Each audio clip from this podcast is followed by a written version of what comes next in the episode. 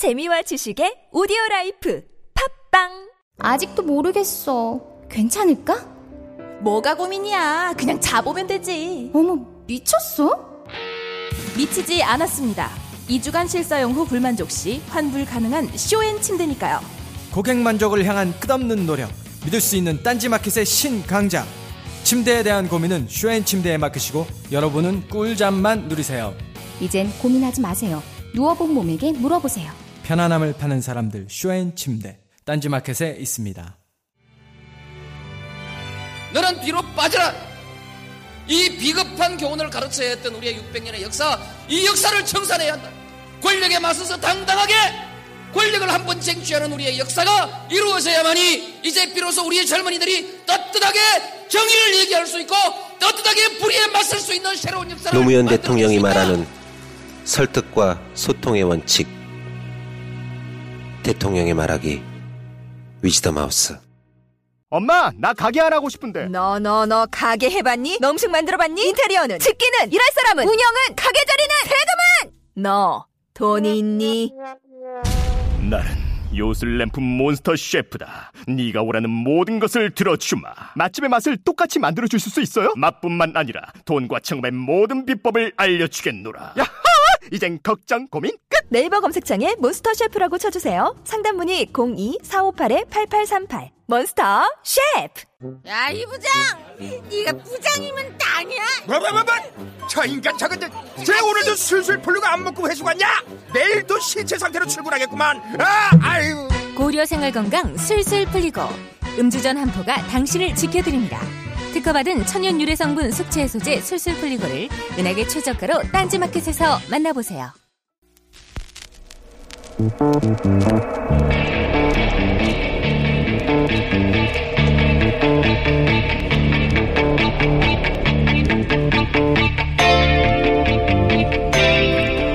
안녕하세요 김호준입니다. 최순실 씨의 언니 최순득 씨가 김치 노포기 건네면 연예인들이 현금을 상납했다는 뉴스가 있었습니다. 통상 대형 게이트의 주변부에서 나오는 연예인 관련 뉴스는 신변 잡기성 가십으로 흘러서 사안의 본질을 잊게 만들 우려 때문에 경계하게 됩니다. 그런데 이번엔 좀 다릅니다. 최순실 게이트의 특징은 신변 잡기가 곧 본질입니다. 자기 이익으로 연결될 수만 있다면 아무리 사소해도 대통령을 동원해 모조리 챙기려고 했습니다. 제 생각은 그렇습니다. 최순실 씨 일가가 지난 수십 년간 축적한 최소 수천 원이 넘는다고 하는 부가 과연 정상적인 경제 활동의 결과인지 최순실 씨가, 최순실 씨가 그랬듯 아무리 하찮은 영역에서도 그 금액이 아무리 적어도 불법이 드러나는 부분마다 모조리 환수 조치해야 합니다.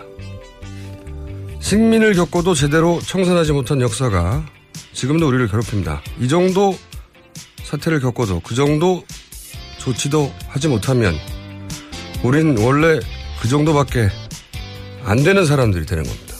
김원준 생각이었습니다.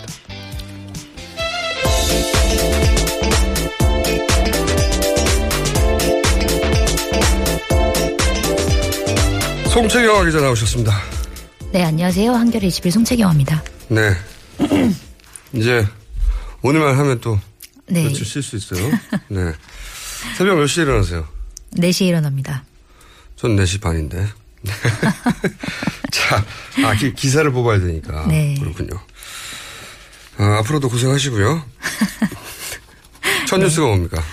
네, 검찰이 어제 롯데그룹과 SK그룹 기획재정부 등을 압수수색했는데요. 그 롯데와 SK 같은 경우에는 이제 정부로부터 면세점 허가를 받고 그 대가로 K스포츠 재단에 추가 지원을 하기로 한 거 아니냐 이런 의혹을 받고 있는데요. 이게 이제 대가성이 입증이 되면 이제 박근혜 대통령에 대한 제3자 뇌물 혐의가 적용이 되기 때문에 검찰로서 이제 뇌물죄 입증에 총력을 기울이는 거 아니냐 이런 분석이 나오고 있습니다.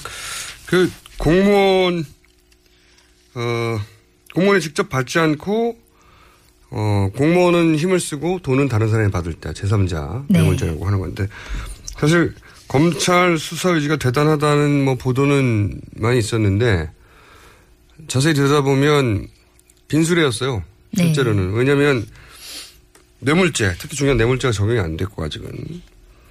그러니까 노을제가 적용되느냐 아니냐가 수- 검찰 수사 의지를 가늠해 볼 바로미터가 되는 거죠. 첫 번째로. 네. 두 번째 바로미터는 뭐라고 보십니까? 저한테 물어보는 건가요? 네. 우병우? 퀴즈. 그렇죠. 우병우 민정수석을 제대로 수사하느냐 마느냐. 이게 네. 두 번째 바로미터였고. 세 번째는 김기춘 전 비서실장이라고. 네. 저는. 네 번째는 문고리 3인방. 네. 왜냐하면 문고리 3인방 중에 한 사람만 사실 지금 구속돼 있거든요. 네, 정호선 전 비서관만. 나머지 두 분에 대한 굉장히 많은 보도들이 있는데도 불구하고 두 사람은 여전히 자유로운 몸입니다. 네. 피의자가 아닌 거죠, 현재서. 그리고 또 누가 있을까요? 또 누굴 해야 되는지는 여러분들이 문자로 보내주세요. 네. 갑자기 생각이 안 나서. 하도 여러 사람의 이름이 동시에 떠올라서. 자, 두 번째 뉴스는요? 네, 청와대가 최순실 게이트 수사 초기에 검찰의 조사 내용을 미리 확보했다 이런 이제 정황이 나온 건데요. 아, 이게 우병우 소식입니다. 그죠? 네, 우병우 전 청와대 민정수석 등이 이제 사퇴하기 전이라서 혹시 우병우 수석이 이제 이런 것들을 다 관리를 한 게 아니냐라는 이제 의혹인데 이제 검찰이 지난 20일 법원에 제출한 안종범 저- 전 청와대 경제조정 수석의 공소장을 보면 어, 10월, 지난 10월 22일에 그 안종범 수석의 수석 보좌관인 김아무개 씨가 그 검찰 조사를 하루 앞둔 K스포츠 재단의 김필승 이사를 만났는데요. 그때 이제 자신이 작성한 문건을 건넸는데 그 문건 내용이 뭐였냐면 바로 전날에 이제 검찰 조사 받은 사람들이 검찰 조사에서 이렇게 진술을 했다. 이런 검찰 조, 조사 진술 내용이었고 그 다음에 어, 김필승 이사는 검찰 조사를 받을 때 이렇게 대응을 해라. 그리고 어떻게 증거 인멸을 해라. 이런 내용이 담긴 문건을 이제 건넸다고 해요. 그러니까 음. 검찰 조사 하루 전에. 네, 이거를 보면은 이제 검찰 수사에 대비해서 청와대에서 조직적으로 말 맞추기를 한 거 아니냐. 이런, 이런 이제 가능성이 나오는 거죠. 아이도 말도 빠르시네. 그러니까 요약하면 네. 요약하면 어, 수사를 받으러 간 사람이 네. 하루 전에 네. 수사를 어떻게 응해라고 하는 내용의 문건을 받았다. 네. 어떻게 알고 그거가 나올 수 있는 것은 민정수석밖에 없지 않느냐 네. 이런 거죠.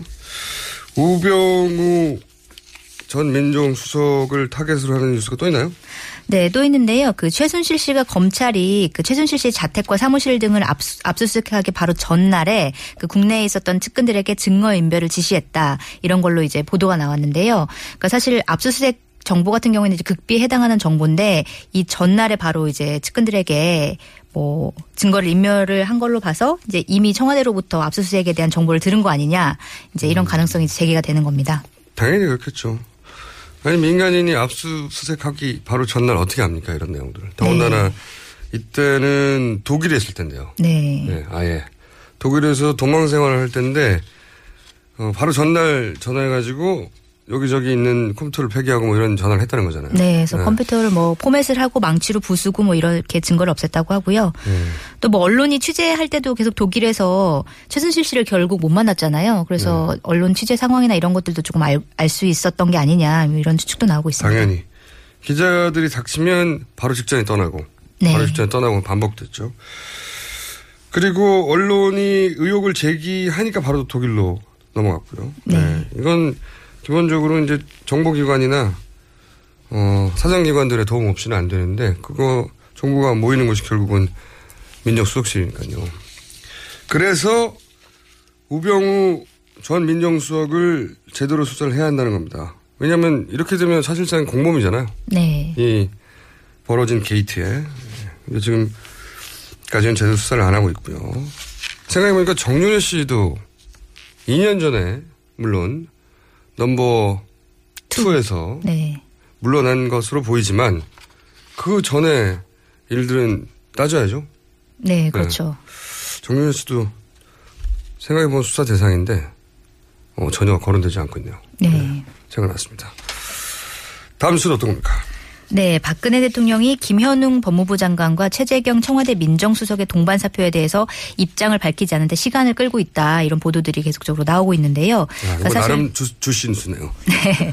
어제 오전까지만 해도 그 어제 안에 그 두 사람에 대한 사표를 반려하겠다 뭐 이런 방침을 이제 결정한 걸로 이제 전해졌었는데 오후 들어 결정을 연기하겠다 이렇게 발표가 됐습니다. 음. 이거를 두고 왜 이렇게 시간을 끄냐 이런 이제 분석이 여러 가지가 나오고 있는데 그 중에서 이제 최 수석의 사퇴 의제가 워낙 완강해서 설득하는데 시간이 좀 걸리고 있다 음. 이런 분석도 나오고 있습니다. 그렇군요. 제가 어제 이제 관둔 이유는 민정수석이 사실상 두두 명이니까 명이어서, 네. 라고 한 줄로 요약했는데 이제 한 발 한 발 더 나가는 건 아니고 이건 다른 매체 캐치프레이즈군요. 저는 한 발 옆으로 가보겠습니다. 네. 한 발 옆으로 가보면 문고리 3인방에 사라졌잖아요. 네. 그리고 민, 우병우 전 민정수석도 없잖아요. 네. 그렇죠? 최순실 씨도 없습니다. 그렇죠. 그러면 큰 공백이 생겼어요. 지근거리에서 자신을 보좌할 혹은 어려운 결정을 대리할 네. 또는 컨펌 받아야 할 제가 보기에는 어, 유영아 변호사가 이 모두의 역할을 포괄한 역할을 대리하고 있다고 봐요. 네. 그럴 수밖에 없지 않습니까? 그 이영훈 의원이 저희 방송에서 지지난주에 했던 얘기 중에 하나가 유영아 변호사가 문고리 삼만과 굉장히 친하다고 했거든요. 네. 그렇죠. 뭐 술도 마신다는 얘기를 하고 다녔다. 그렇죠. 뭐 이런 얘기를 했죠. 생각해 보면 나머지 두 명의 어, 문고리 2인방이 아직 남아있지 않습니까? 네, 그분들이 어, 뜻을 전할 창구로 이용우 변호사 밖에 없을 것 같고 자유롭게 청와대를 이제 드나들 수 있는 사람은 그리고 어, 오랜 세월 지근거리에 있던 사람들 중에 청와대 출입이 자유롭고 항상 볼 수 있는 상황에 있는 사람은 유 변호사가 벼- 유일해요. 네. 그래서 저는 이분들의 역할을 일정 정도 다 포괄해서 대리하고 있다. 라고 저는 봅니다. 네. 첫 번째. 어, 그것이 저는 합리적 추론이다. 왜- 왜냐하면 이때까지 평생 혼자 그런 결정을 못 해왔는데 갑자기 할 수 있게 될 리가 없지 않습니까? 그래서 최재경 변호사의 사임은 그 연장선상에서 볼 수 있는 거다. 음. 그러니까 그 역할을 자신의 민정수석 역할까지 포함하여 네. 다 하고 있는 사람이 있기 때문에 어 그랬을 것이라는 게 어제 추가 설명이고 어제 네. 서또한 가지는 이런 게 있었을 것 같아요. 그 원래 민정수석의 역할이라고 하면 사정기관들을 그게 올바른 역할은 아니지만 그래 왔죠. 사정기관들을 통제하는 역할이었단 말이죠. 네. 그렇죠? 근데 이번에 통제가 제대로 안 됐어요. 그랬죠. 뭐 피의자로 입건이 되기도 네. 했고. 그러니까 아마도 민정수석을 통해서 그 통제를 할 시도를 안 했다고는 저는 볼, 안 했다고 생각하면 그거는 네. 그렇죠. 당연히 네, 했겠죠. 했을 텐데 네. 예를 들어서 청와대에서 원하는 정도의 통제와 최재경 민정수석이 생각하는 생각하고 지금 검찰의 네. 분위기를 봐서 가능하다고 하는 통제 그 사이 큰 괴리가 있지 않았을까. 네. 예를 들어서 뭐 수사팀을 축소해라 라든지 뭐 이런 뭐 무리한 요구를 그런 했는데 보도가 나왔었죠. 최재경 수석 같은 경우에는 검찰 조사 받아라 이렇게 얘기했는데 그게 받아들여지지 않았다 뭐 이런 얘기도 뭐 나왔어요. 단순히 그걸 떠나서 지금 네. 수사팀 자체에 대한 영향을 미치려고 했는데 최재경 민정수석 그건 지금 불가능한 상황이다. 뭐 이런 그런 게 있지 않았을까. 어, 저는 한 발 옆으로 가면 근데 그러면은 이제 이 사, 사표를 반려. 이렇게, 네 시간을 끌고 있는 이유는 뭐라고 보시는 거예요? 모두들 어, 반려하라고 하는데 네. 내키지 않는 거죠. 아 모두들 반려하라고 정상적인 상황에 아, 정상적인 판단을 한다면 다들 항공호 비서실장이나 누구든 간에 네. 당연히 있어야 되죠. 안 된다. 예, 네. 왜냐하면 지금 누가 또 옵니까? 탄핵되면 민정수석 역할이 없어지는데 네. 그렇죠? 탄핵 발의되면 민정수석이 새로 와도 얼마 가지도 못해요. 그런 상황에서 누가 저 하- 제가 하겠습니다 하고 나오게 사람도 없죠. 네, 할 사람이 없겠죠. 게다가 실력도 뛰어난 이 양반을 대체할 만한 사람이 없으니 당연히 바로 어 받아야 되는데 반려해야 되는데 박근혜 대통령은 스타일상. 예, 스타일상 우리 스타일상 나 싫다는 사람 내가 바지가랑이를 잡아야 되겠어 저는 이 상황이라고 봅니다. 그래서 어 일반적인 상식이라면 당연히 사표 반려로 가겠지만 하겠지만. 네, 우리 박근혜 대통령의 스타일상은 안 할 수도 있다. 그렇게 생각해 봅니다. 저는 다음 뉴스는요? 네, 대선 불출마를 선언한 김무성 전 새누리당 대표가 어제 그 안철수 전 국민의당 대표와의 연대에 대해서 가능한 일이다, 연대할 수 있다 이렇게 밝혔습니다. 아 이거 주시 뉴스네요. 네. 네. 조금 더 해주세요. 네, 이거에 대해서 이제 박지원 국민의당 비, 어, 비대위원장도 물론 우리도 가능하다 이렇게 음. 대답을 해서 그 연대 가능성, 거죠? 네, 연대 네. 가능성이 지금 얘기가 되고 있습니다. 어제 김무성 전 대표가 비록 비아그라 뉴스에 떠내려가긴 했지만 네, 그 불출마 선언을 했지 않습니까? 네. 근데 이게 불출마 선언은 뭐랄까요 절반의 진실이죠.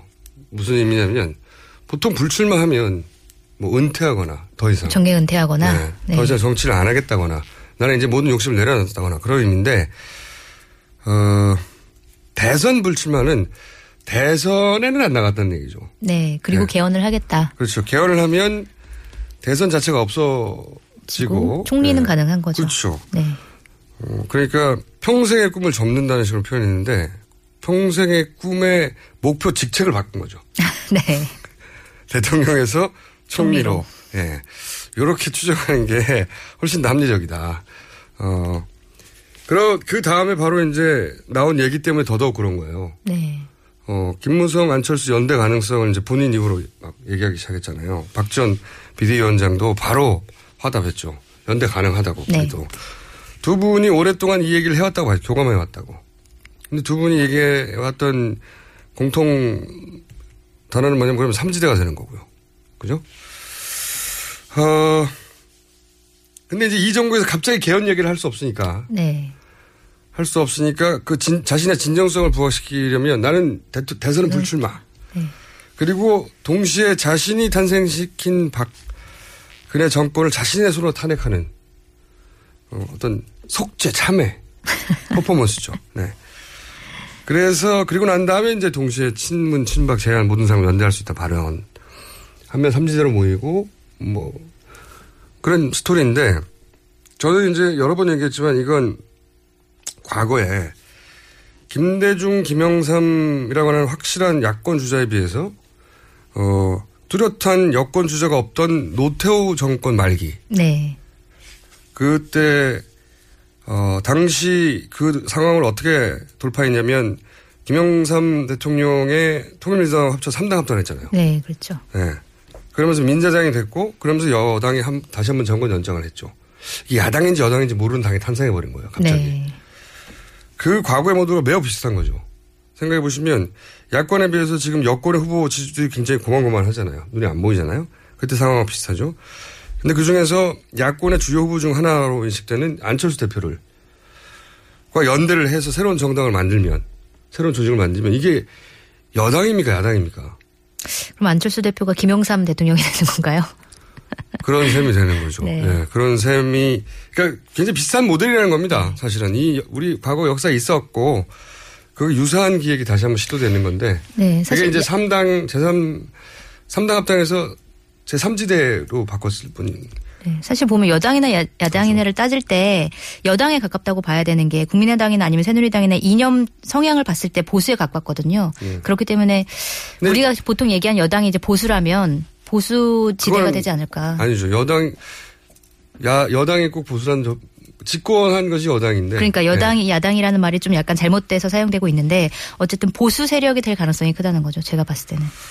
그 저는 그렇다. 그건 어 여당 야당을 보수 진 진보로 나눴을 때 그런 얘기고 제 제가 제가 하고 싶은 말은 집권해 왔던 사람들이 계속 집권한다는 거예요. 네. 보수가 계속 집권한다는 의미가 아니라 어 진보 세력이 집권하고 있는데 계속 집권하려고 하는 기획이 있을 수 있고 보수 세력이 집권했는데 보수 세력이 계속 집권하고 싶은 기획이 있을 수 있는데 이번에 이 기획은 원래 집권하던 사람들이 제 3지대라는 모델로 또 집권하고 싶어 한다는 거죠. 아, 정권 교체가 되지 않는다. 그렇죠. 정권을 연장하는 새로운 기획이라는 거죠. 네. 제가 말하는 것은 진보 보수의 문제가 아니라 정권 교체 혹은 정권 연장의 관점에서 보자면 네.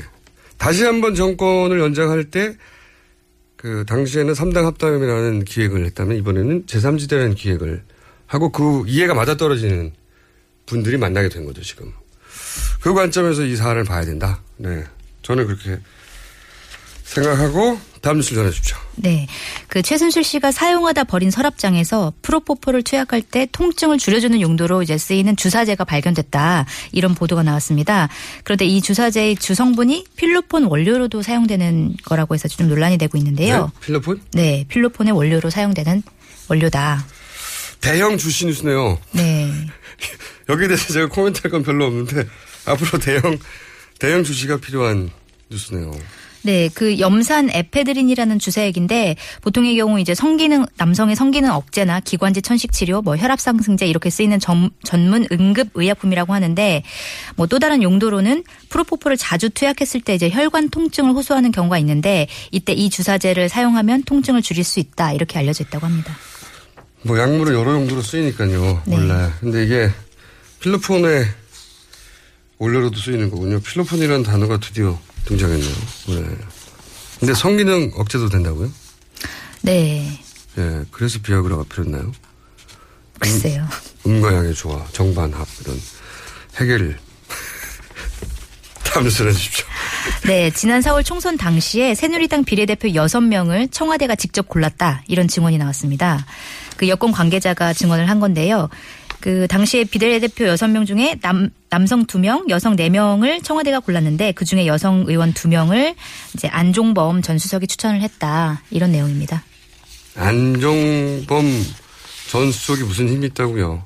안종범 전 수석과 항상 세트로 등장하는 이름이 최순실 씨니까 네. 청와대가 낙점했다는 건 최순실 씨가 올랐다고 추정하는 게 훨씬 더 합리적이죠. 그렇죠. 네. 네, 안종범. 수석이 무슨 힘이 있다고 국회의원 두 명을 탄생시킵니까? 뭐 직접. 음, 안종범 수석이 추천한 걸로 알려져 있겠죠, 그냥. 되어 있거나. 전, 저희 방송에 지난주에 나와서 이제, 어, 관련 이야기를 처음으로 공개적으로 했던 세계일보 전 조한교사장 이야기에 의하면 네. 특히 비례대표 쪽이나 아니면 당선이 확실한 지역 쪽에서 어 공천에 최준실 씨가 직접 개입했다. 적어도 세 명의 증언을 직접 들었다고 했었거든요. 그러니까 이번 그러면서 이제 그런 말을 남- 남겼단 말이죠. 그분이 이번에라고 안 했겠냐. 네. 20대. 그러니까 청와대 목세 여섯 명이었다면 이 여섯 명의 최준실 씨가 직접 개입했을 가능성이 대단히 높다. 저는 이것도 따로 조사해야 한다고 봅니다. 선거법 위반. 네. 새누리당 공천 의혹이요. 네. 큰 사안이죠. 굉장히. 국회의원을 직접 네. 저는 비례대표 그 6명이 누군지가 궁금하네요. 누군지에 대한 얘기는 전혀 없어요. 네, 누군지에 대한 얘기는 안 나오는데 아마 오늘 뭐 언론에서 돌지 않을까요? 누군지? 이거 오래 걸리지 않아서 나옵니다. 네. 결국은. 네. 다음 뉴스는요? 네, 청와대 비선 보고 의혹을 받고 있는 국가정보원 추하목의 국장 소식을 예전에도 전해드렸었는데요. 네. 이 추 국장을 포함해서 국정원 내에 인사 전횡을 벌인 TK 핵심 3인, 방이 존재한다는 이제 지적이 되게 제기됐고요. 또 이 3인방 이외에도 그 추 국장 밑으로 최순실 씨 관련 정보를 통제하는 과정에서 그이 관리한 추국장이 관리하는 4명의 최측근 F4가 존재한다 이런 증언이 나왔습니다. 그러니까 3인방이 있고 네, 그 아래 또 F4가 있어요? 네 네. 7인회네요. 그런 거죠. 국정원 7인회네요. 어. 이걸 보면 최순실 씨 스타일이 여실히 드러나는 것 같아요. 우선 최순실 씨는 가장 먼저 인사를 장악합니다. 네. 지금까지 드러난 정황들을 보면 대부분 항상 인사를 장악하고 그 인사를 통해서 그 시스템을 장악하고 그죠? 그 시스템에서 필요한 법률들을 만들거나 절차들을 만든 다음에 그걸 오로지 자기 이익을 위한 방향으로 깔때기를 네. 돼서 그런 다음에 그 이익을 자기 혼자 다 먹어요. 대단한 배입니다. 정말. 근데 여기에 박근혜 대통령이 항상 역할을 했다는 거 아닙니까, 지금. 그렇죠. 예, 대기업을 만나서 대기업으로부터 돈을 받아낼 때도 대통령이 직접 나섰다는 거 아닙니까? 그 어마어마한. 그래서 저는 국정에도 이 정도가 있었다면 우리가 이해할 수 없는 정책들 진행된 것 중에 국정 교과서도 있어요. 우리가 네, 참- 그렇죠. 잠시 후에 인터뷰할 텐데 그렇다면 뭐 교육부나 교육 관련 부처에도 그런 사람이 있다고 상정하는 게 합리적인 추론이니까 따져봐야 된다는 거죠, 다. 네. 어느 부처에 없었겠냐. 국정원에도 지금 몇 명이요? 일곱 명인데 가장 은밀한 기관에도 다 따져봐야 될 것 같아요. 다음 뉴스 전해주십시오. 네, 박근혜 대통령이 대선 후보 이전까지 강남의 한국문화재단을 사실상 비선 주식으로 운영해왔다 이런 보도가 이제 어제 나왔었는데요. 처음 나온 뉴스네요. 네, 네, 뭐 그때 17년간 운전했었던 운전기사 얘기로도 뭐 강남에 사무실을 운영했다. 이 사무실이 이제 이 한국문화재단과 같은 건물이다 이런 보도였는데, 아, 네, 박근혜 대통령의 국회의원 시절 정치자금 사용 내용을 분석해 봤더니 후원금의 상당액이 바로 이 한국문화재단 근처에서 집중적으로 사용됐더라. 음. 이런 의혹이 이제 이런 사실이 보도가 된 거고 또 이걸로 봤을 때 한국문화재단이 박 대통령의 정치 후원금을 재단 운영비 등으로 전용한 거 아니겠느냐 이런 음. 가능성도 나오고 있습니다. 그렇군요. 만약에 그랬다면 이제 정치자금법 위반이 되는 거죠. 아니 뭐 그 정도 위반은 가볍게 보이네요. 이제는 그냥 아 그랬었구나 하는 호기심이 풀리는 정도. 네. 아 뭐랄까요 이 최순실 씨 관련 뉴스는 왜 우리가 흔히 까도 까도 계속 나온다고 그럴 때 양파 같은 네. 거잖아요. 저는 근데 최순실 사태는 양파라고 하면 안 된다고 봅니다. 왜냐하면 양파 까봐야 껍질 얼마나 된다고요. 열 번 정도 까면 다 없어져요. 그럼 뭐 뭔가요? 그러니까 새로운 작물이 필요해요. 제가 열 번 까면 다 없어지는데 이건 백 네. 백겹 정도 지금 했는데도 계속 나오지 않습니까? 사건들이 채소, 과일, 야채 중에 새로운 모델이 필요하다. 양배추가 좀 낫잖아요. 양배추가 아니 양파보다 이게 좀 100g 크니까. 수박씨 정도 돼야 되는데 네. 수박씨 사건 네. 이건 너무 뉘앙스가 긍정적이잖아요. 그러니까 좀, 좀 새로운 아이디어를 주십시오. 뭐라고 불러야 될지 너무 너무 계속 나와요. 하나 정도 더 할 수 있을 것 같아요. 네, 오늘, 오늘 제가 발음이 세거든요. 그러니까 빨리 하나만 해주세요. 네, 오늘 12월부터 각 가정 전기요금이 평균 11%가량 싸질 전망인데요. 그 산업통상자원부가 어제 전기요금 체계 개 체계 개편 방안을 이제 발표를 했는데 뭐 세 가지 방안을 발표했는데 그 중에서 공통적인 게 누진 구간을 6단계에서 세, 세, 단, 세 단계로 줄이고 또 누진율은 원래 11.7배였는데 그거를 3배로 바꾼다. 이렇게 이제 바꿨다고 하고요. 이렇게 되면은 이제 도시 4인 가구가 스탠드 에어컨을 틀었을 때 하루 8시간씩 틀었다고 했을 때 지금은 한 36만 원 정도가 나오는데 앞으로는 15만 원에서 19만 원대 로 나오, 나올 것이다. 이런 이제 예상이 나오고 있습니다. 그렇군요. 웬일입니까? 나라가 정상이 되려고 하나. 오늘 여기까지 하겠습니다. 감사합니다. 네, 감사합니다. 송채경화 기자였습니다.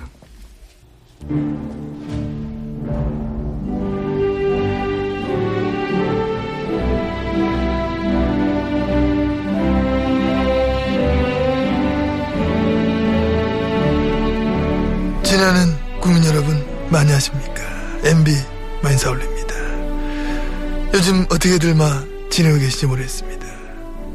좀 저만 해도 옛날을 좀 되돌아보면은 뭐 내가 왜 그랬을까? 그때 내가 왜? 응? 조금만 더 열심히 했으면은 이 나라를 우리 국민들을 더 좋게 해줄 수 있었는데 그런 어떤 회한에 싸무치기도 합니다. 응? 뭐 아쉬운 거? 아 현직 때 못해서 아쉬웠던 건뭐 그런 거 많지. 아 그 중에 제일로 후회되는 거 그거는 말 못하지. 국정에 관한 건데 함부로 말하면 되나? 조금만 off the record 하는 거야? 아, 그 가면 뭐 하나만 정도만 하겠습니다. 내가 막 현직 때 보내놓고 짧게 끝내서 제일로 막 가슴이 아팠던 거는 지금도 가슴이 아프고 그런 거는 김어준이 저걸 어떻게 보내놓고 나온 거 그거 하나 내 후회가 된다. 하다못해 저거 입이라 좀 틀어막고 나왔어야 되는데 사실 내가 저 고민을 좀 하긴 했습니다. 김어주의 입을 저걸 뭐 공구리 한번 쳐볼까? 아니면 오바로크를 참 쳐볼까? 고음용 그 있잖아요. 그 한번 쳐볼까? 응? 저 하고 깨매까 째까 어디 어디 한번 할까 해갖고 그런 저 고민했었는데 그 시간이 지나 보잖아. 만약 내가 현직 같았으면 당장 가지고 확 저걸 아이고 저 가만 놔두나 나 저걸. 응, 머리를 확 감가 불지. 머리 감는 거 제일 싫어하거든. 뭐 괴로워하거든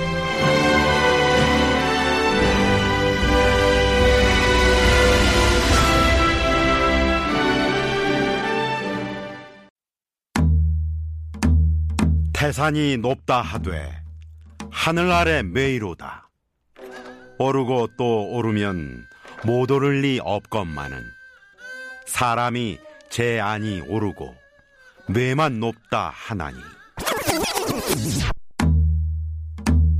영어가 어려운들 하늘 아래 말이로다. 백일줌 삼 듣고도 들으면 안 들으리 없건만은 사람이 제 아니 듣고 영어 탐만 하나니 한국 최고의 외국어 라디오 방송 TBS EFM 101.3 Korea's number one foreign language station, TBS EFM 101.3.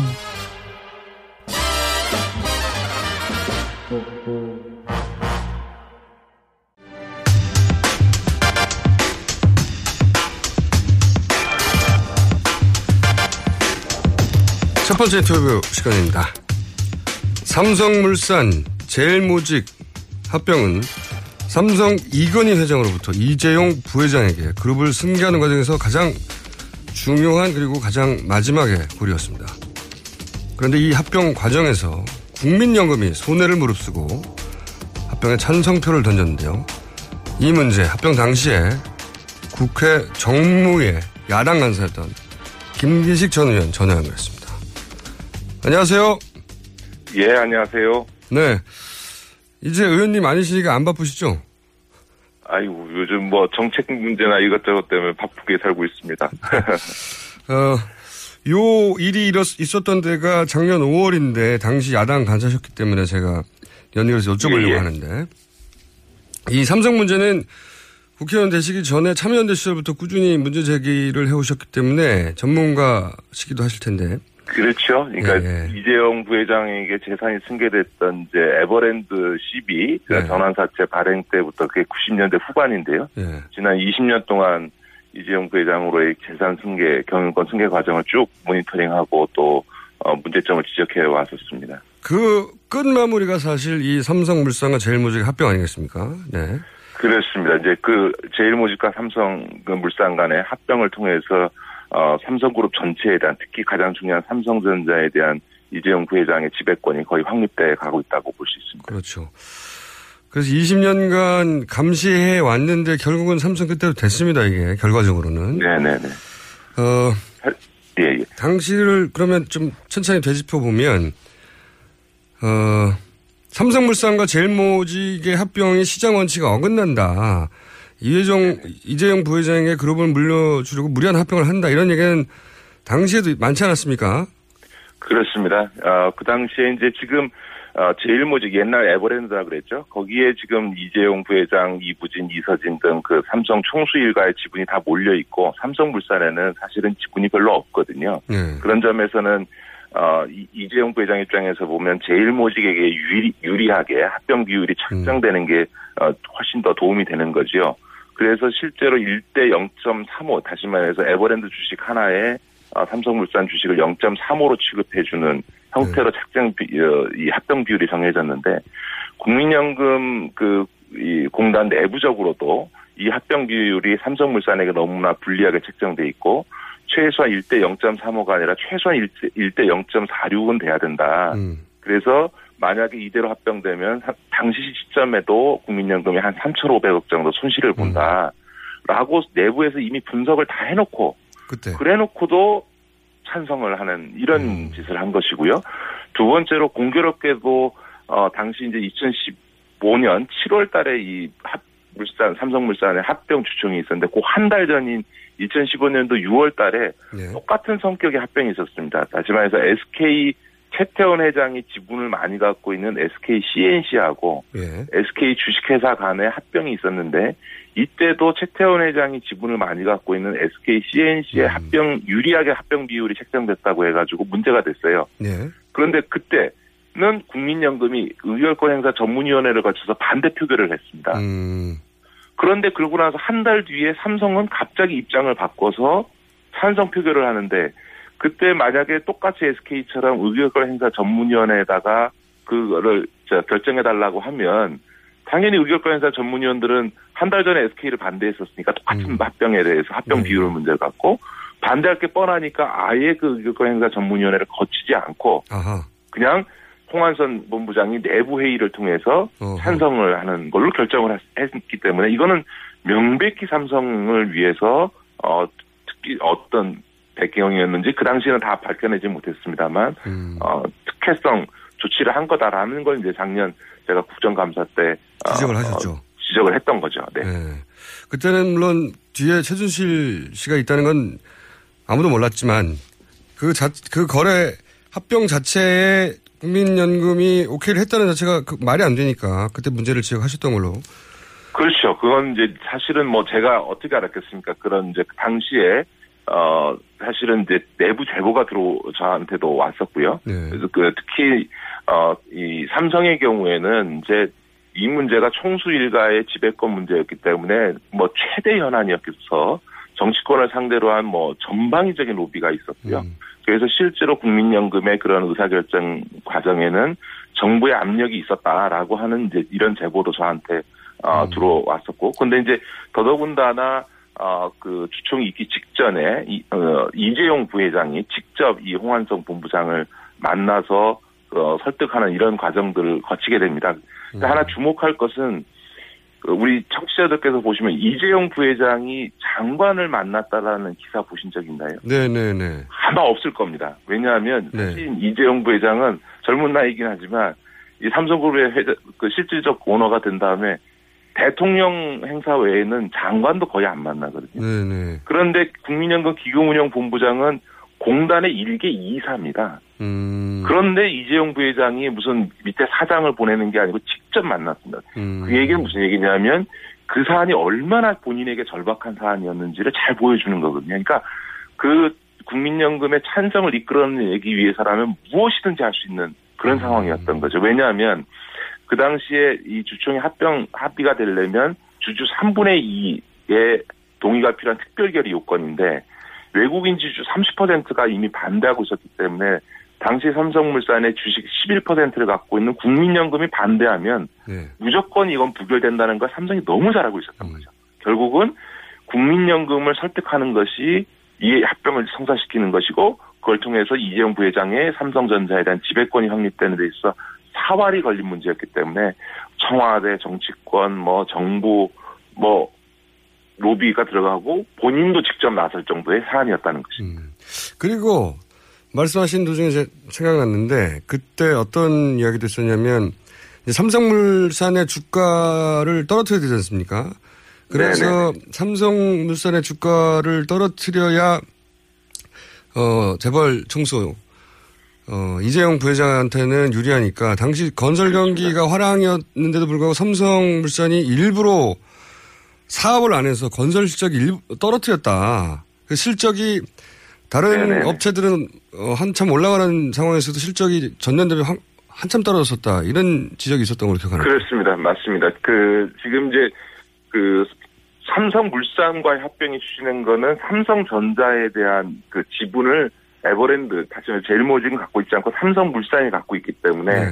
제일모직을 소유하고 있는 어 이 그 이재용 부회장 입장에서는 삼성물산과 합병을 해야만 이제 삼성전자를 지배하게 되거든요. 네, 삼성전자를 삼성- 지배해야 삼성 전체를 지배하고요. 네. 그렇죠, 그렇죠. 그런데 이제 이 그 삼성물산을과의 합병을 하는 데 있어 본인에게 유리함을 내면은 이 제일모직의 주가는 많이 올려놓고 예. 삼성물산의 주가가 낮으면 낮을수록 합병 비율이 자기한테 유리할 거 아니겠습니까? 그래서? 그래서 이제 어 이거는 이제 몇 년 전부터 추진돼 왔던 계획이었는데 그래서 이 몇 년 전부터 주가 추이를 쭉 보게 되면 말씀하셨던 것처럼 다른 건설 쪽이 2008년도 리만 이후에 실적이 안 좋다가 다 대체로 이렇게 좋아지고 있는데 삼성물산만 이상하게 주가가 안 오르는 거예요. 이게 보니까 건설 수주 실적이나 이런 부분들이 되게 별로 없는 거죠. 그래서 일부러 일을 안 했다고 그래서 그때. 그래서 일부러 수주하지 않, 않고 어 삼성물산 주가를 이렇게 저평가하는 형태로 관리해온 거 아니냐라는 의혹이 그 당시 시장에서도 어 제기가 됐었습니다. 그래서 2014년에 비해서 또 2015년에는 2015년에 이제 합병이 됐는데 주가가 또 떨어집니다. 계속 떨어지고 어 그래서 다들 그런 의혹을 가졌었죠. 그러니까 전방위로 그룹 전체가 어 삼, 부회장이 삼성물산을 먹도록 도와준 거죠. 그렇죠, 그렇죠. 이게 그거야 뭐. 그 미래전략실의 전략팀 이제 김종중 사장이 주도하고 있는 그 팀에서는 이, 이 합병을 추진하면서 몇 년 전부터 그런 주가 관리 계획이라든가 이런 것들 다 세워놓고 어, 진행을 했을 거고요.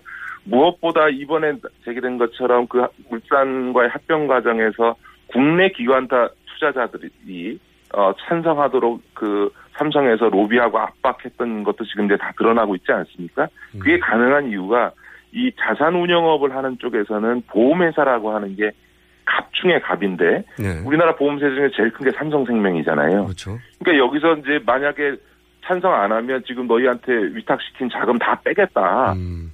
그러면 뭐 망하는 자산 운용사들이 뭐 태, 태반이니까 음. 그런 압력을 넣, 넣어가면서 이제 이 그 어, 합병을 성사시켰는데 이 얘기는 다른 얘기로 얘기하면 주가도 얼마든지 삼성은 이런 물량을 통해서 조절할 수 있는 거죠.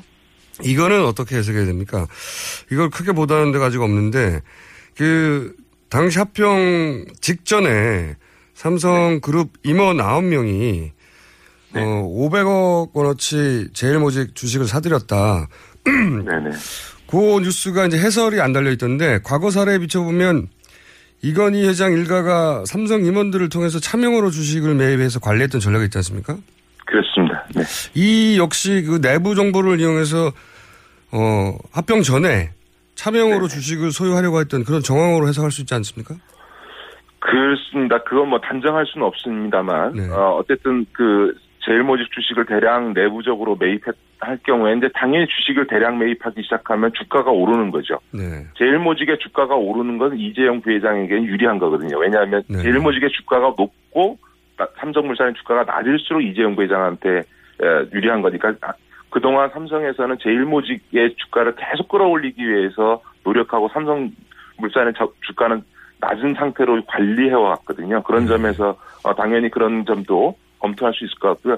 그래서 작년에 제가 국정감사 때 금융위원장에게도 이런 이제 소위 합병 비율의 적정성 문제라든가 또 삼성이 이런 거대한 삼성생명 등의 어떤 자산을 이용해서 이 주식시장이라든가 자산운용업 시장에 있어서의 어떤 영향력을 발휘한 거라든가 이런 것들을 조사하라고 요구를 했는데 조사를 해놓고 지금 1년 동안 아무 조치를 안 하고 있는 거죠. 아 조사는 문제 제기를 하셨고 들어갔습니다. 조사하라고 해서 네. 조사를 했는데 지금 조사를 했는데 조- 조치가 없는 거군요 지금. 그렇습니다. 그러니까 그 사실은 이제 그거는 불공정 행위거든요.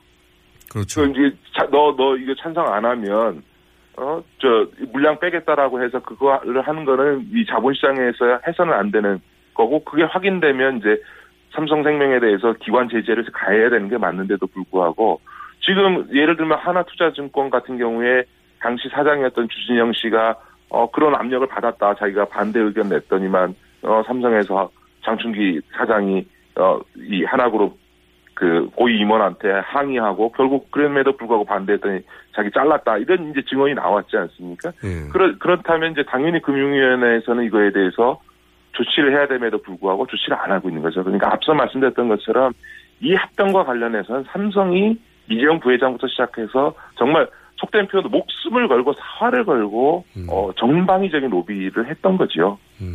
그 과정에서 국민연금이 입은 손실이 얼마나 됩니까? 그 언론 기관들마다 추정치가 다른데 보시기에는 최소한 어느 정도의 손실이 국민연금에 지금 뭐? 지금 그 당시에 이제 국민연금 내부적으로 한 3,500억 정도의 그 합병 비율 차이로 인해서 예. 날 거다라고 분석을 했습니다만 지금 현재는 한 6천억 정도 손실이 났습니다. 6천억이요. 그렇죠. 그러니까 이제 이재용 부회장에게는 삼성전자의 어, 지배권을 갖게 되는 이런 어떤 선물을 주고 우리 국민들은 우리 노후 생활을 책임져야 될 국민연금은 우리 국민들이 손해 보는 거죠. 6천억을 손해 본 거예요. 이, 이, 이런 부정 부정의한 일을 했다는 것 때문에 국민연금의 당시 책임자들에 대한 어, 엄정한 어, 조사와 사업 처리도 필요하고 그걸 그렇게 만들어낸 삼서 측의 로비 아마 어, 이런 이런 정도의 사안이면 청와대나 어, 정권의 실세의 어떤 어, 결정 없이 국민연금이 이걸 한 달 전에 SK는 반대해놓고 한 달 뒤에 더군다나 의결 행사 전문위원회 심사를 반대할 걸 뻔히 아니까 아예 생략해버리고 그냥 독단적으로 찬성 결정해보는 일을 홍한성 본부장이 독단적으로 할 수는 없는 거죠. 그렇죠. 몇 천억, 지시를 받은 거죠. 예, 몇 천억 손해를 감수하면서까지 한다는 건 도저히 말이 안 되니까요. 그렇죠. 어, 이게 굉장히 화가 나는 뉴스인데, 더군다나 삼성을 감시하는데 거의 대부분 20년을 보내신 것 같은데, 그럼에도 불구하고 이게 이렇게 되고 나니까 굉장히 허탈하시죠. 그렇죠. 지금 이재용 부회장의 경우에는 처음에 아버지로부터 60억을 현금 증여받아서 낸 돈이 세금이 16억이거든요. 예. 그리고 그 돈을 가지고 지금 어, 에버랜드의 어, 전환사채, 삼성전자 전환사채, 삼성 SDS의 BW학에서 신주이스건부 사채 이런 거를 이제 편법적으로 계속 불법적으로 SDS가 된 불법이라고 판결이 났습니다만 그걸 해가지고 지금 현재 이재용 부회장의 재산이 8조입니다. 16억으로. 예. 그러니까 8조의 재산이 자기가 사업을 해서가 아니라 아버지로부터 물려받은 재산인데 16억 세금은 단돈 16억이거든요. 예.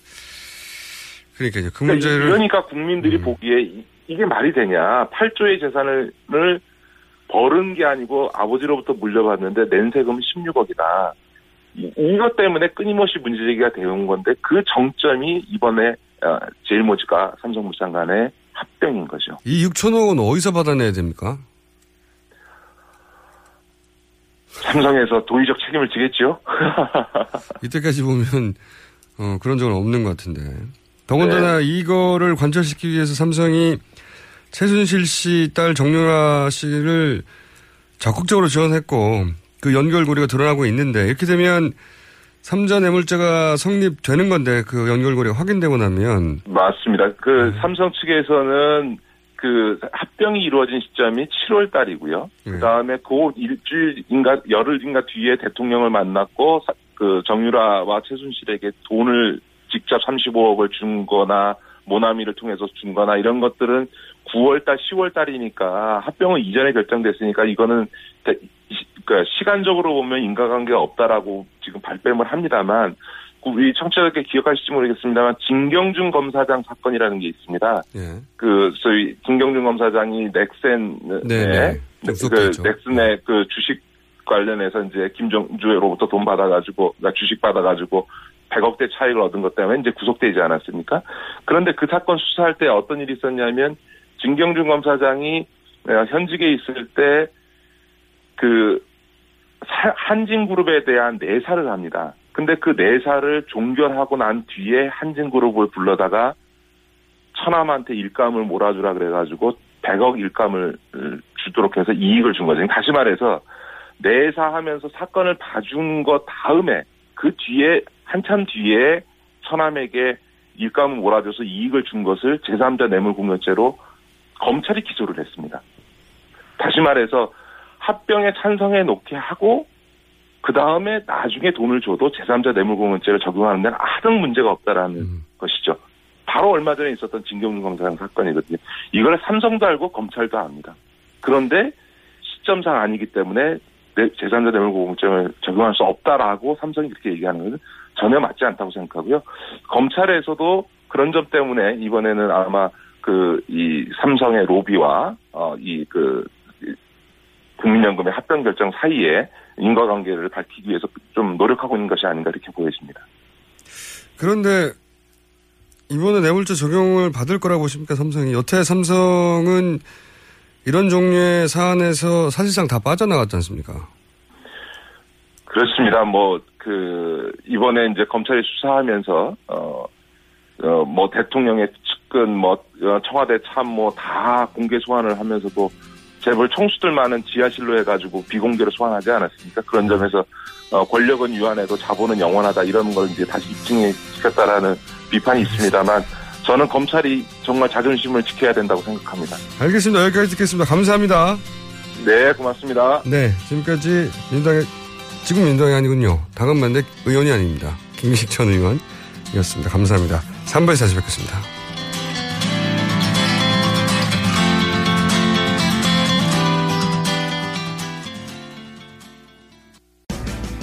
우리 동네에서 일어나고 있는 다양한 소식들을 전하고 모두가 마을을 활용할 수 있도록 도와드리겠습니다.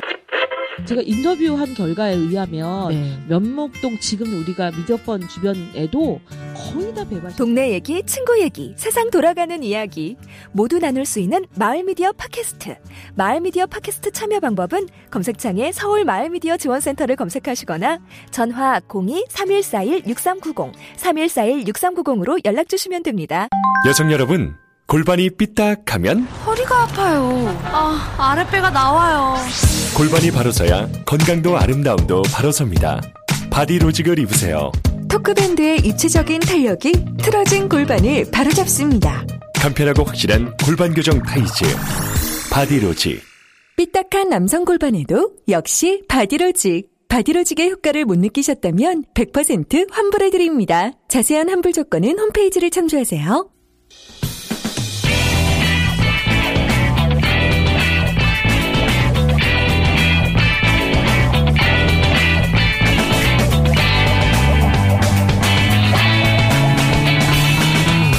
김어준의 뉴스 공장.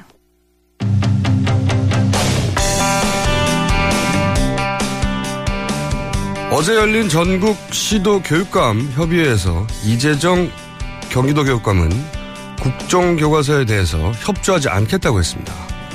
이 문제 짚어보도록 하겠습니다. 이재정 교육감 전화 연결되어 있습니다. 안녕하세요. 네, 안녕하세요. 네.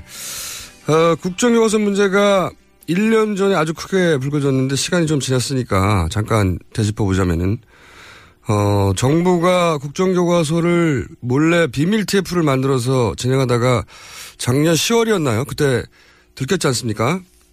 작년 10월에 공식적으로 발표를 했죠, 교육부가. 네. 네, 발표를 하고 TF팀도 그때 발각이 됐죠. 몰래 네, 하다가. 네, 그렇습니다. 그렇습니다. 몰래 하다가 발각났죠. 예. 그리고 또, 어, 기억을 되돌이켜보면, 지필진 중에는 한국사를 가르친 지 9개월밖에 안 됐던 원래 상업교사도 선정되고, 그리고 다른 분들은 아예 공개도 안 됐죠. 전혀 안 됐죠, 네. 또 기억을 되돌려 보면, 교과서 국정화 이의 신청 받는다고 해놓고, 이 사건이 가장 웃겼던 것 같은데, 홈페이지 뭐 이메일 전화도 안 받고, 우편, 팩스로만 받는다고 했는데, 그 딱 한 대 있는 팩스도 아예 꺼놔서, 아예 처음부터 이의 신청을 받을 생각이 없었던 걸로 드러났었던 걸로 제가 기억하는데.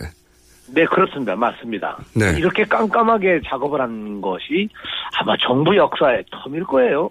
그러게 말입니다. 네, 제가 전에 통일부 장관할 때 예를 들면 뭐 남북 정상회담 같은 경우도 네. 이렇게까지 깜깜하게 막아놓고 한 적이 없거든요. 예, 남북 정상회담보다 비밀리에 진행됐는데. 네. 근데 이제 최근에 교육부가 내용 공개하라는 이제 행정소송에 패소를 해서 다음 주 월요일 날, 어, 국정교과서 현장 검토본을 공개한다고 했는데, 그렇다는 얘기는 교육부 방침은 여전히 국정교과서 정책 그대로 강행한다, 이런 거죠. 그렇습니다. 네. 지금 뭐 아무리 저 재판에 의해서 이, 이 지필진 공개 안 한 것은 위법이다 이렇게 얘기한다 해서 지금 발표한다고 해도 네. 정당성을 가질 수 있는 건 아니잖아요.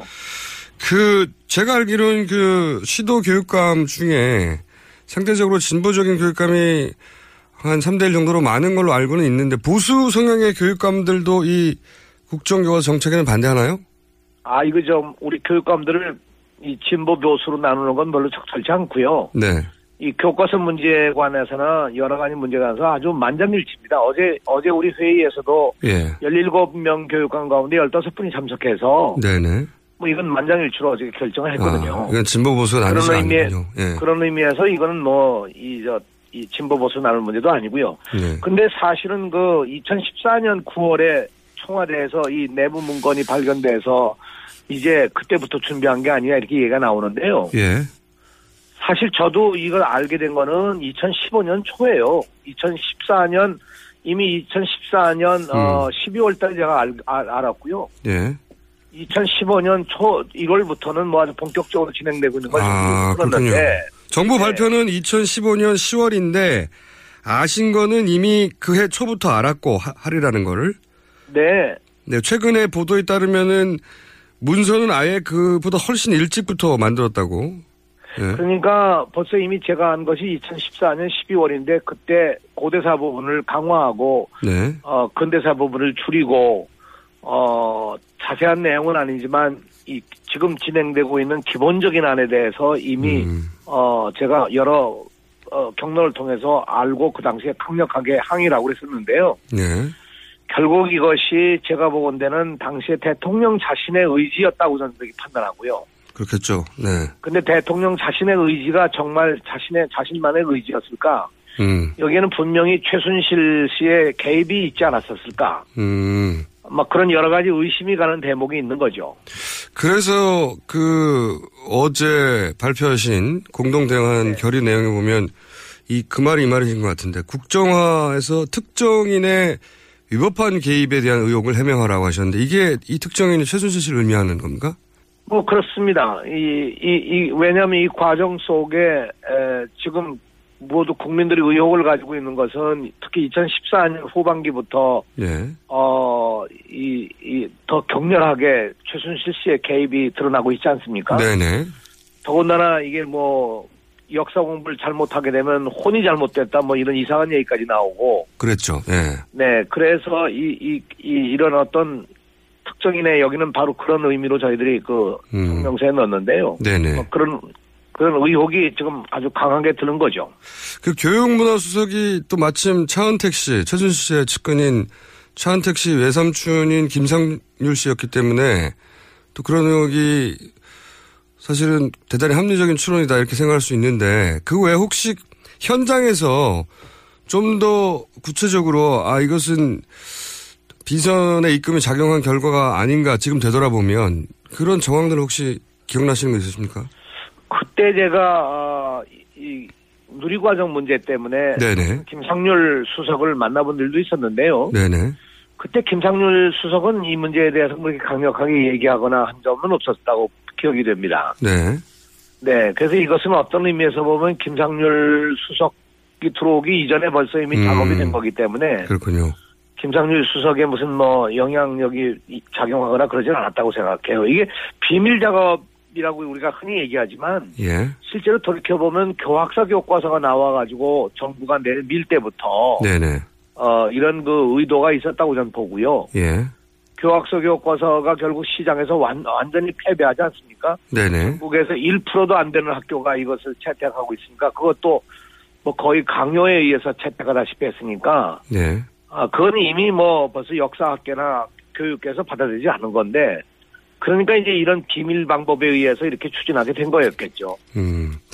그러니까 뭐 워낙 그 최순실 씨가 진행해왔던 사안들이 비밀리에 진행됐고 그때까지만 해도 드러나지 않았기 때문에 네. 어 대통령 의사결정에 확실히 개입한 것으로 드러나고 있는 지금 마당에 되돌아보면 분명히 이 분야도 영향을 미쳤을 거라고 생각은 드시는데 아직 구체적인 증거들은 안 나오고 있는 거군요.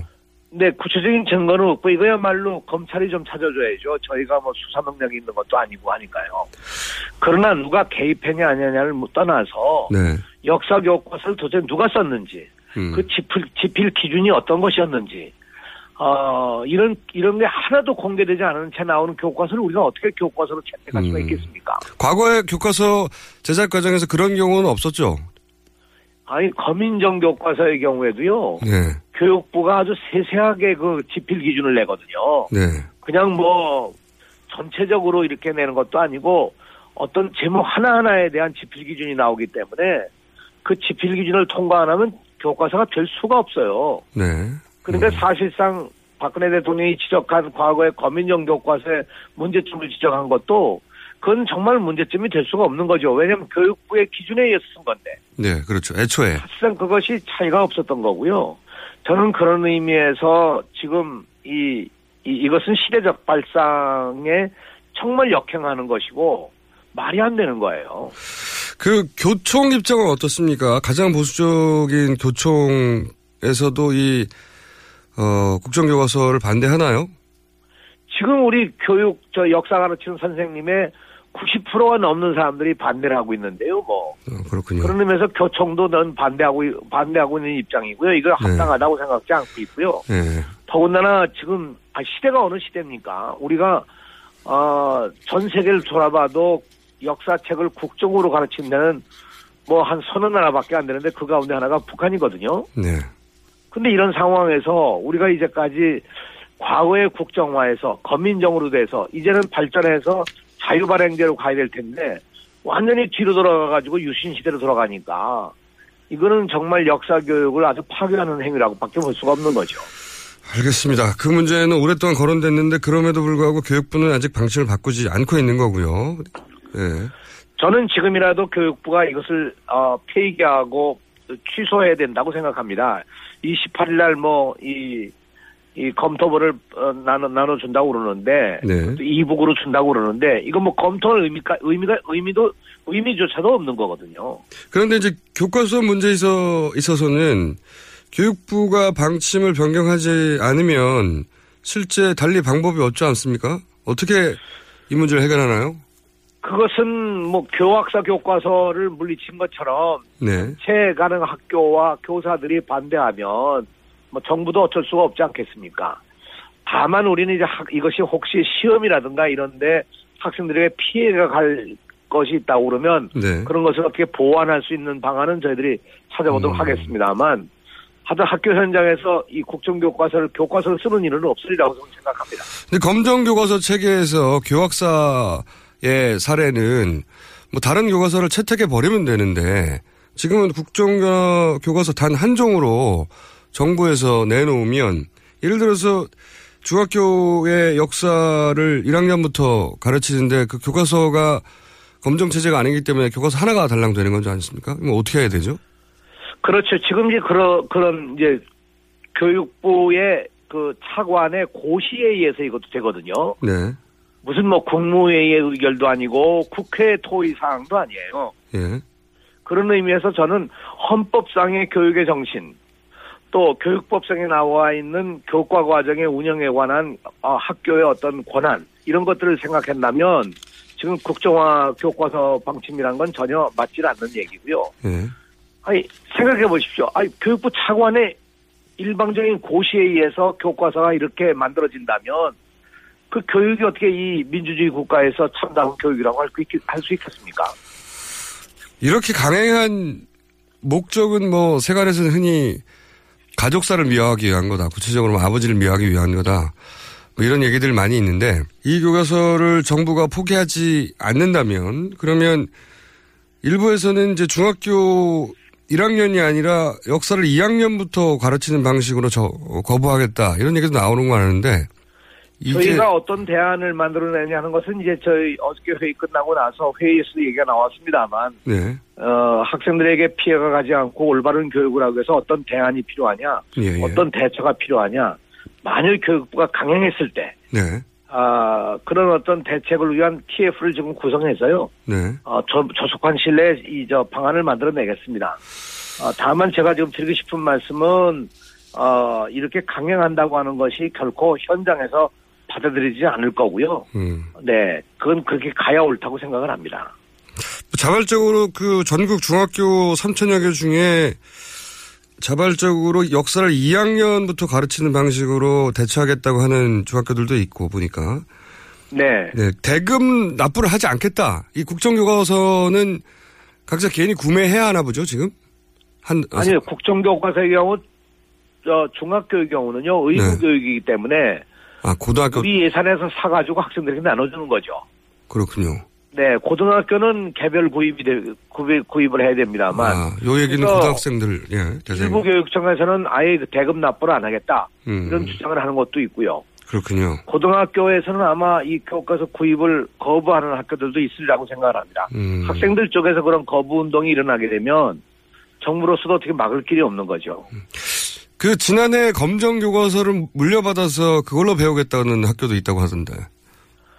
지금 이제 교과서를 아시다시피 국정 교과서를 이렇게 만든다고 그러니까 예. 검인정 교과서를 다시 인쇄해서 책을 만들어내야 되는데 예. 출판사가 이제 이걸 판매가 막히지 않겠냐 해서 지금 제작을 하고 있지 않은 상황이죠. 음. 그러니까 사실상 검인정 교과서 쓰려면 선배들이 쓰는 책을 물려받거나 하- 하는 건데 네.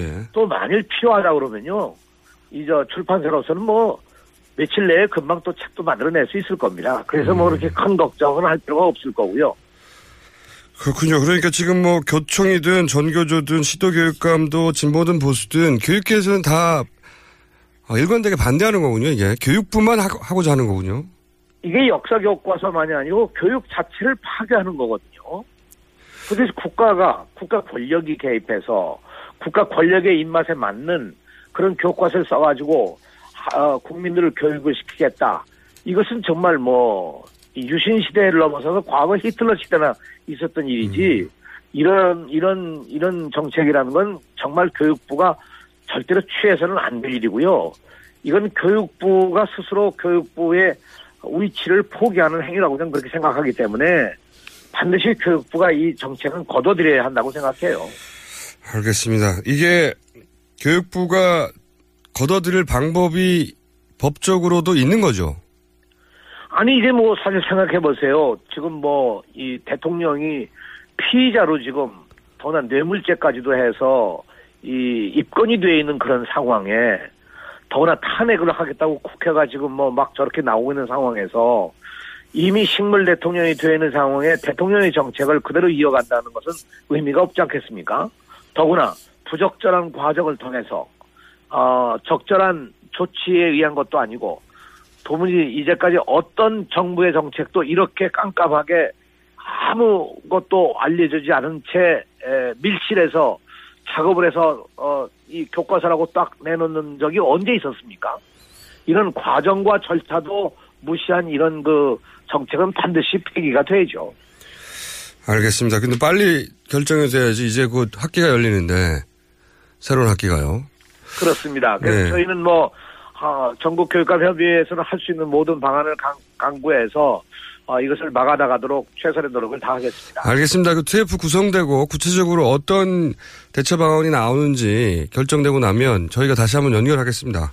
네. 네, 그렇게 하겠습니다. 네, 오늘 말씀 감사합니다. 네, 안녕히 계십시오. 네, 지금까지 시도 교육감 협의회 회장을 맡고 있는 이재정 경기교육감이었습니다.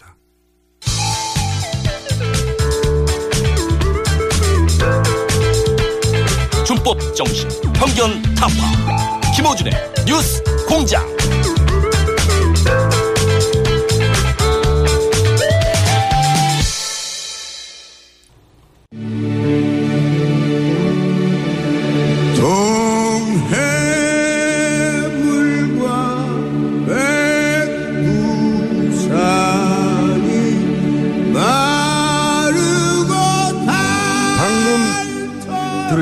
지금도 듣고 계신 애국가는 지난 19일 집회에서 불려진 겁니다. 크게 화제가 됐고 이 애국가 영상은 유튜브에서 100만 번 이상 조회가 됐는데요. 이 노래를 부른 가수 전인권 씨를 연결하겠습니다. 안녕하세요. 아, 안녕하세요. 오랜만입니다. 아유, 아유, 김영. 유명해요? 아, 저보고 유명하다고 아, 하시는 아마, 아, 아, 이제, 저, 저, 저, 저, 아유, 눈 감을 해봤어요. 네. 예. 주무시다가 일어나셨죠? 예, 지금 잘 했겠어. 내가, 네. 어, 저기, 저, 한, 한 시간 전에 깼다가, 또 잠이 들었네. 네. 아니, 그래서 아, 저희가 네. 인터뷰 하시기로 했는데 전화를 안 받으셔가지고요. 저희 작가들 요즘, 굉장히- 네. 이게 왜 이렇게 멋있어져요? 응? 아니, 진짜 멋있어져. 저, 잠시 인터뷰를 진행하겠습니다.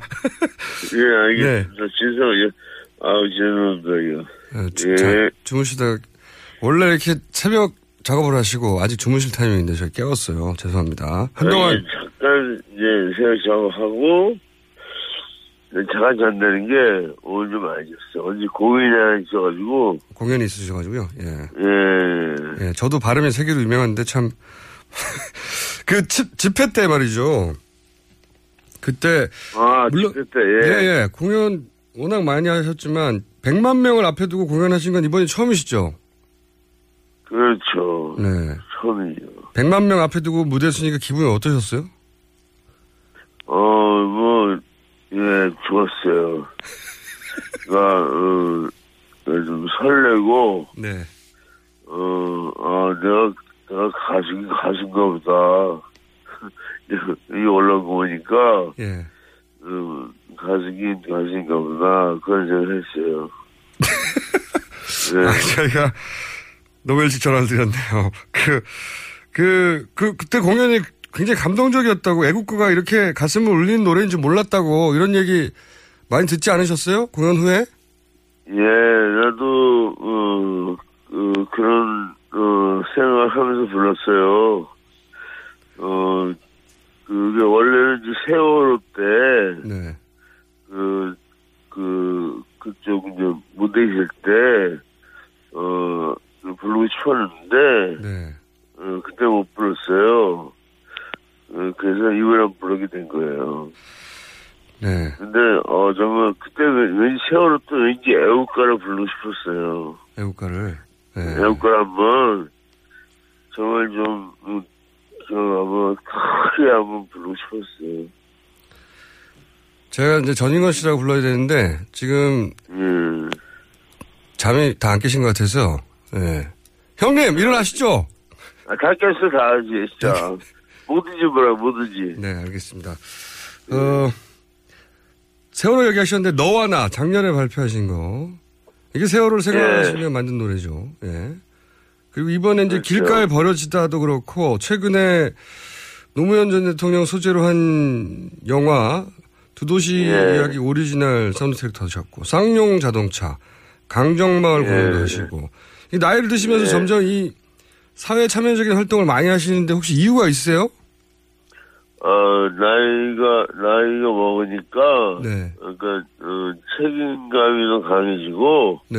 어, 그러니까 자꾸, 어, 나쁜 생각은, 좀 버리게 되고, 음. 어, 그리고 옳은 일에는, 음, 참여를 좀 하고 싶고, 어, 그게 생겨요.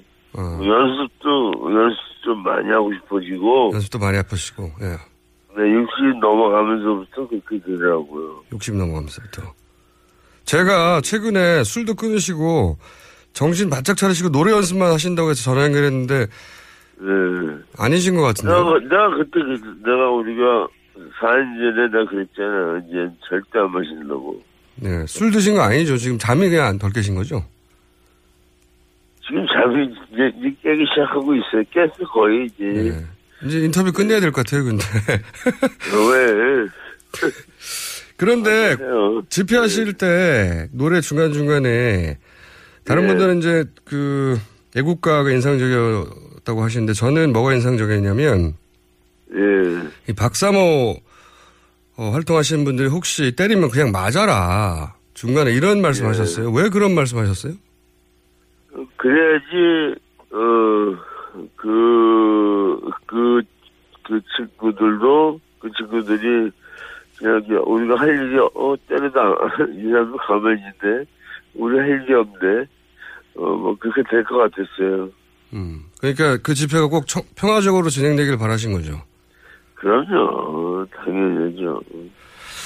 평화, 걱정되는 게, 어, 박사모, 뭐, 이런, 막 싸움이 나고, 무슨 뭐, 뭐, 기업령, 기업령 같은 게막 터지고, 뭐 누구나 그런 생각 가지고 있었을 거예요. 그런, 어, 큰 일들이 벌어지지 않을까. 그러니까 왠지 이렇게 막 가는 세상이, 어, 더 이렇게 진행이 되면은, 어, 이건 좀, 음, 너무 그 무질서한, 그러니까 지금 현재도 우리가 소속감을 갖고 있지 못했잖아요. 근데, 어, 이 농담이 아니고, 김호진 씨가, 어, 저 많은 소속감을 주고 있어요. 소, 그 소속감이라는 게 우리가 원하는 소속감이라는 게, 우리가 양심을 이제 그 세월로 인해서 양심을 좀 많이들 갖게 되는데 그 양심을 어디다가 누구한테 그 서로 얘기하고 어 그런 그런 게 전혀 없- 없어진 세상 같이 한 3년을 보냈어요 진짜 3년. 네. 네 근데 요즘 들어서 이제 어, 조금씩 어 근데 어 근데 그래도 요즘 요즘에도 사실 좀 그 약간 어떤 면은 좀 비참한 것 같은 그런 생각이 들어요. 그런데 분명한 거는 좋아질 거예요. 알겠습니다. 제가 예. 인터뷰를 다시 한번 잡아야 될 것 같고요. 네, 오늘은 그게 네. 오늘은 좀 짧지만 제 잘못은 아니고 전희원 씨 잘못이기 때문에 예, 맞아요. 한 가지만 마지막으로 여쭤보면 이번 집회 나오실 거죠? 5차 집회. 이번 주에 어 아, 아마 나갈 것 같아요. 알겠습니다. 집회 나오신 분들에게 당부하고 싶은 말씀 있으세요? 박사 먹어서 하지 말라든지. 아, 저, 저, 계속 이렇게 이런 식으로 평화, 정말, 그, 그, 누가 봐, 세계 어느, 어느 누가 봐도, 네네. 아, 정말 대한민국은, 그, 그, 어, 불안하다, 불안했지만, 아, 정말, 어, 그, 정도 많고, 우리나라에서는 정 많잖아요. 정 많고, 그리고 정말 옳은 것에 대해서 정말 아주 좀, 어, 정말 침착하고 그런 모습이 보였으면 참 좋겠어요. 알겠습니다. 오늘 여기까지 하고요. 저희가 다음에 한 번 더 모셔야 될 것 같습니다. 오늘 말씀 예, 감사합니다. 예, 예. 네. 아, 저희가 밤새 작업하고 주무신 분을 깨워서, 네. 어, 인터뷰가 좀 짧아졌는데 대신 그날 부르셨던 노래, 지나간 것은 걱정하지 말아요, 그대. 잠시 들어보시겠습니다.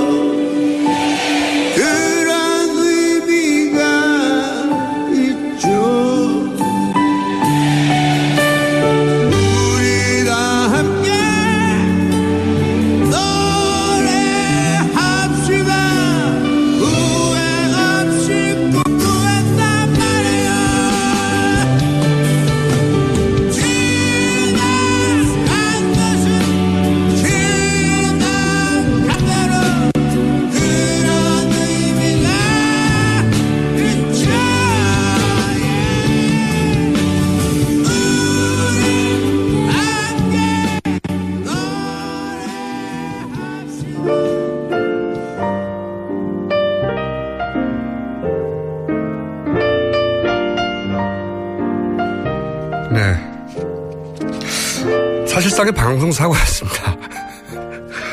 아, 응원과 항의가 동시에 빗발친 인터뷰를 잠시 들으셨습니다. 네. 어떤 분들은 어, 잠도 안 깬 분과 무슨 인터뷰냐 하신 분도 있고 어떤 분들은 내용은 알아들을 수 없으나 진심이 느껴진다. 그런 분들도 계시고, 네. 어, 저희가 오늘 인터뷰 진행한 것을 완전히 통역해서 다음에 읽어드리겠습니다. 무슨 말씀하셨는지 저도 사실 중간중간에 못 알아듣는 대목이 있어서. 네. 어떤 분은 이 코너를 고정으로 해달라고 하시네요. 네. 네. 아, 저도 연결하면서 조마조마 했는데 이렇게 되고 말았습니다. 아, 그리고 저희가 오늘 저도 안 그래도 어, 오늘 수면 시간이 대단히 부족해서 바람이 새는데 네. 바람이 새는 진행자에 바람이 새는 게 아니라 무슨 말을 하는지 못 알아들 그러니까 인터뷰를 하다 보니까 네. 한편으로는 어, 영원히 남을 인터뷰가 아니었나 싶습니다. 방송사상. 자, 아, 제가 오늘 방송 초반에 양파로는 최순실 게이트를 표현하기는 너무 부족하다 말씀드렸는데 어떤 분은 화수, 화수분이라고 화수분은 작물이 아니었습니까? 예. 진시황 설화에 나오는 건데 호박씨 사건 아, 또 치약 아 이건 화학 제품인데 말이죠. 어 아직 딱 마음에 드는 제안이 없습니다. 앞으로 계속 받겠습니다. 양파 이외에 뭐라고 불러야 할까? AS 여기까지입니다.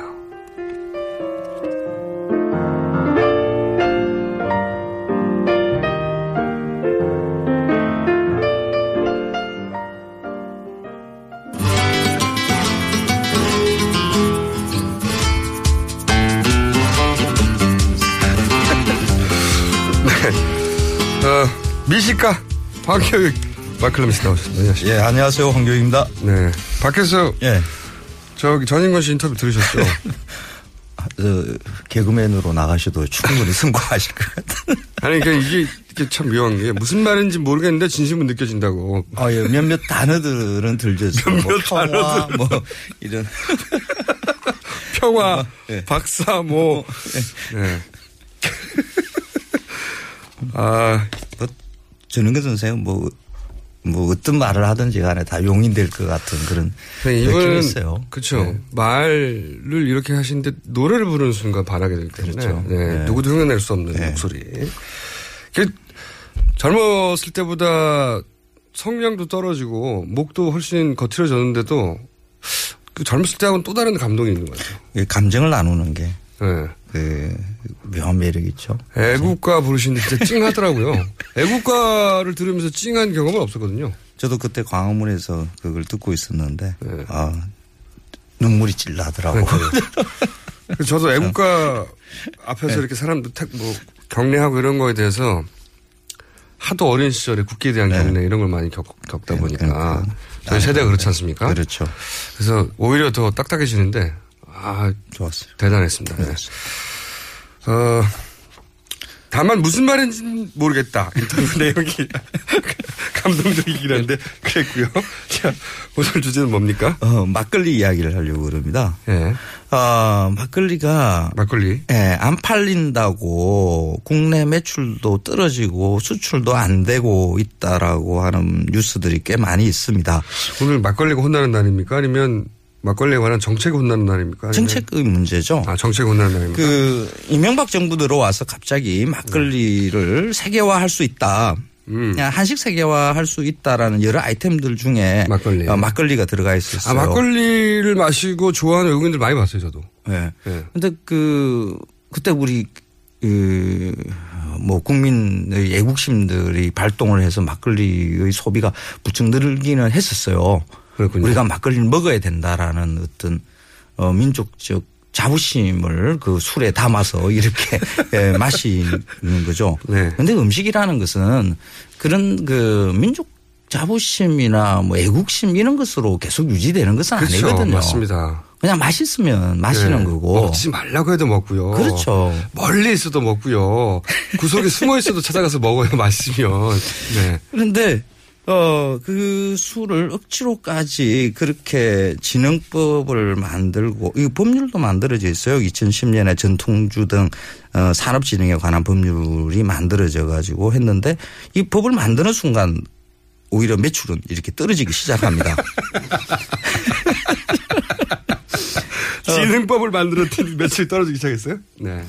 그 막걸리가 가지고 있는 한계를 분명하게 인식을 하고 거기에 대해서 그 쌀, 쌀을 소비를 늘리자 하는 것으로 막걸리 이야기를 많이 하니까 음. 어 어떻게 우리나라 술이 막걸리만 있는 게 아니니까 다양한 술들을 점검해보고 확인해보고 네. 어떤 술을 지속적으로 국민들한테 많이 소비시키게 할 것인가를 방향을 잡아야 되는데 사실 엉뚱한 것을 잡은 거죠. 음. 이 막걸리를 정치인들이 입에 많이 올리는 이유는 그 박정희 때부터죠. 대중적인 이미지 때문에 그런 거죠. 그렇죠. 네. 대중적인 이미지 그겁니다. 이거를 어. 마시면 나는 당신과 다를 바 없는 평범한 사람이요 하는. 맞습니다. 네. 어, 그래서 이게 정치적인 술이에요. 음. 어, 박정희는 마지막에 그 이것을 배반을 했죠. 시바스 아, 리갈로. 이렇게.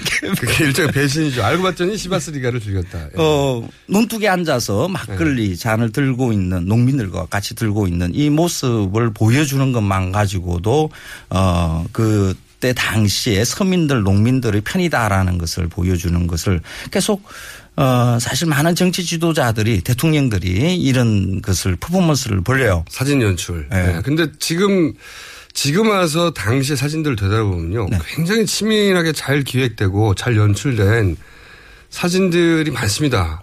지금. 되도 그때는 많죠. 그냥 자연스럽게 받아들였는데 네. 아 이거 굉장히 전문가가 굉장히 훌륭한 각도로 구도로 찍은 사진들이구나. 그, 뭐, 그, 다 원래 뭐 대통령의 사진이라는 게 뭐 정치적인 의도를 담고 찍- 찍어서 보여주는 것이긴 하지만은 이 막걸리를 이제 그런 것 때문에 막걸리에 대해서 우리가 좀그 잘못 인식하는 이런 일이 벌어진 거죠. 음, 한국을 대표한 술이라고 딱 찍어 말할 수 없는데 막걸리가 모든 위상을 다 가져가 버린 거군요. 그때. 뭐 쌀로 빚는 술들은 우리 가까이는 일본 같은 경우가 있습니다. 네. 근데 일본도 막걸리 같은 술이 있기는 있어요. 아, 그래요? 예. 니고리자키라는 게 있는데 이름이 왜 그렇습니까? 예. 근데, 근데 일본에서는 이런 술들을 그 거의 안 먹어요. 뭐 쌀과 누룩을 넣고 그 빚어내는 그런 방식은 같거든요. 그러면 거기서도 걸르지 않고 이렇게 막걸리 형태로 만들어낼 수가 있는데 그걸 거의 만들지 않는 이유가 있는 거죠. 어, 막걸리는 일단 불순물이 들어가 있는 술이라고 봐야 돼요. 아, 술이, 그러니까 순수하게 술이라는 관점에서 보자면. 그렇죠. 술의 완성도라는 관점에서 보면. 그렇죠. 어, 곡물술과 과일술 두 개로 나눌 수가 있는데 네. 이 과일술은 사실 끌려내는 일은 그렇게 많이 하지 않아도 그 향이 과일의 네. 향이 있기 때문에 어, 쉽게 생각해서 와인 생각하면 돼요. 네. 어, 그걸 그대로 먹을 수도 있고 또 그걸 갖다 증류해서 또 먹기도 하죠. 네. 근데 곡물주는 그 그냥의 상태에 먹기에는 많은 잡내들을 가지고 있죠. 어, 누룩내라든지 그 전분에서 나오는 냄새, 뭐 단백질, 지방 이런 것들이 또 안에 같이 어우러지면서 나오는 그 냄새들이 있어요. 그래서 고- 순수한 곡물주가 아니라 첨가물이 들어가는군요. 그래서 이제 첨가물 들어가죠. 아. 그러니까 막걸리 맛이 안 좋으니까 첨가물. 음. 그 시중에서 팔리고 있는 막걸리들 그 뒷면 쪽으로 보면 아스파탐, 뭐 스테비아 뭐 이런 것들이 당연히 당연하다는 이게 들어가 머릿속에. 막걸리는 완전 순수한 곡물로만 만들어질 것 같은 느낌인데 그게 아니네. 그 술에 이렇게 어 첨가물이 들어가는 경우는 자, 전 세계 술에서 거의 없어요. 그렇죠. 그러니까 막걸리 맛이 부족하니까 그런 첨가물을 넣을 수밖에 없는 거거든요. 이게 아스파탐이나 스테비아, 어, 사카린 같은 이런 합성 어, 첨가물, 어, 감미료죠. 이런 것은 단맛이 뒤에 기묘하게 찝찝하게 남아요. 어, 마시고 막걸리는 마시고 난 다음에 집에 돌아가서도 혀 끝에 뭔가 단맛이 남고 양치질 하고 난 다음에도 뭔가 단맛이 남고 하는 이런 일들을 아마 다들 어뭐 느끼고 있을 겁니다. 선생님이 유난히 혀 가 예민해지는 건 아니고요. 그렇지 않습니다. 이, 어, 단맛을 자극하는 것은 원래 당이어야 되는데, 이당 아닌 다른 이런 인공 첨가물들은 단맛이 음. 길게 예, 남습니다. 이 길게 남으면 찝찝해요. 본능적으로, 아, 그거는 맛이 없는 것이다 하고 몸에서 기억을 하는 거죠.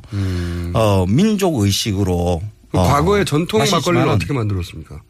그 그런 거 안 넣었죠. 그런데 그런 그 넣고. 막걸리가 가지고 있는 한계가 분명했기 때문에 옛날에 농주로들 많이 먹었죠.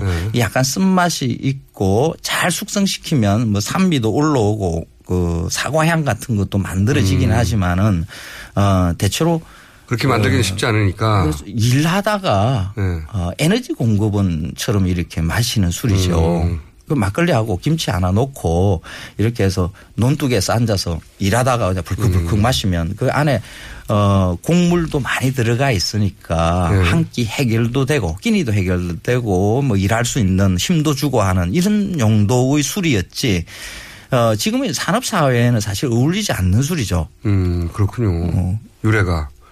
그 술은 정제할수록 좋은 향이 강해지고 어, 음식과 어울리는 것도 좋아지거든요. 지금의 막걸리는 지금 한국 음식에서 어울릴 만한 것들이 그렇게 많지가 않습니다.